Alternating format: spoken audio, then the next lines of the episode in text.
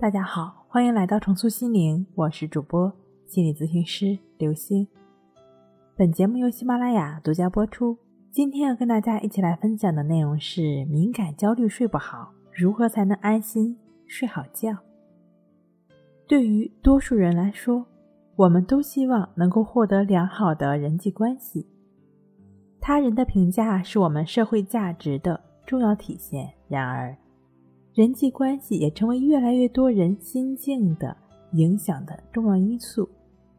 一些敏感者就是因为人际关系中的一点小事儿吃不下、睡不着，甚至影响了生活和工作。即使这完全没有必要，同样一件小事儿，也许会让你烦躁不安和焦虑，而对方呢，也许根本就没有在意。以交往中的冷遇为例，生活中，不知你是否曾经有过这样的场景：当你在电梯里遇到领导的时候，好不容易鼓起勇气说“领导早啊”，但对方却可能因为没有注意到你而继续与他人攀谈。此时你该怎么办呢？自信者呢，在这种情况下也会厚起脸皮，重新拾起信心。主动交往，而自卑者却会敏感多疑，认为对方漠视自己了。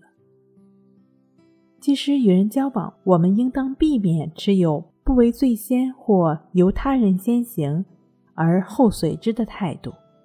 即便受到冷遇，也应该重拾信心，主动交往。这并不是让你去搭讪所有遇见的人，而是希望你能够明白。如果善于主动与人交谈，你的人际网会变得更宽，你的个人问题也许将不再成为问题。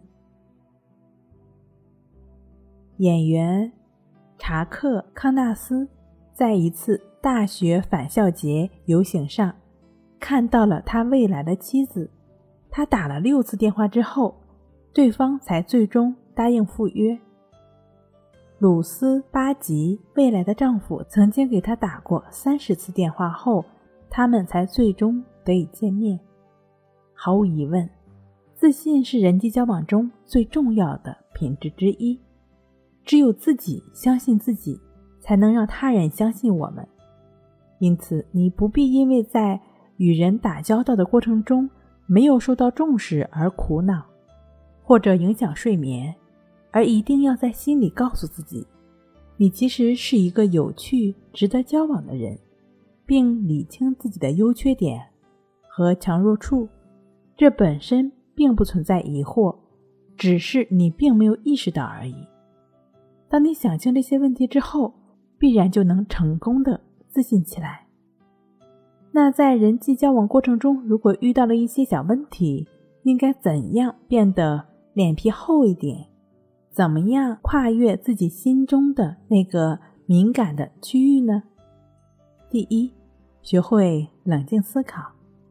遇事，我们最好要学会把问题交给时间，时间是最好的冷却剂。不妨等几天后再看看究竟是怎么回事儿。如果事情比较急，可以找比较信任的人问清楚。第二。主动融入到他人的绘画中。关于如何融入他人的绘画，你可以遵循一个这样的建议：找到交际场所中的中心人物，并向他介绍自己。在你所处的场合中，他更喜好交往生人，他会更容易接受你的自我介绍，并主动将你推荐给其他人。第三，改变心境，积极交往。大多数人习惯了在人际交往中充当接受者的角色，他们习惯了别人投来赞许的目光，送来微笑，甚至邀请，因为他们遇到的大多数的人呢，也同样在等待。结果呢，往往是谁也不认识谁。与这些被动等待的人交谈，常常会听到他们消极的抱怨。事情总是没有什么结果。其实，确切一点，他们应该责备自己：为什么一旦受到挫折、受到冷遇，就不愿再次尝试？那就此如何来改变自己的心境，打开自己的心门呢？首先，想要处理与他人的关系，想要让自己与他人更舒畅，就要首先处理好自己与内心，就是自我这个系统的关系。也就是说，做到无条件的接纳自己。另外的话呢，对于自己心里已经埋下的心理创伤或者心灵垃圾，还要做进一步的清理和处理。这两个阶段的自我关系处理呢，你可以通过一些日常的社交，或者是通过一些专业的心理学技术来帮助自己。如果你想自我调整的话呢，可以看一看。淡定是修炼出来的。一书中第四章，情绪是如何转化的，以及需要练习一下淡定书中第二章第二节的静坐观息法。这个就只是通过感觉呼吸的练习，就能帮助我们来清理心灵垃圾，帮助我们净化心境。当我们的心态平和了，身心自然放松流畅了。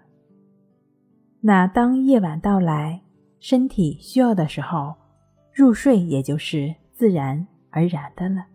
睡不好学关系，关系五分钟等于熟睡一小时。好了，今天跟您分享到这儿，那我们下期再见。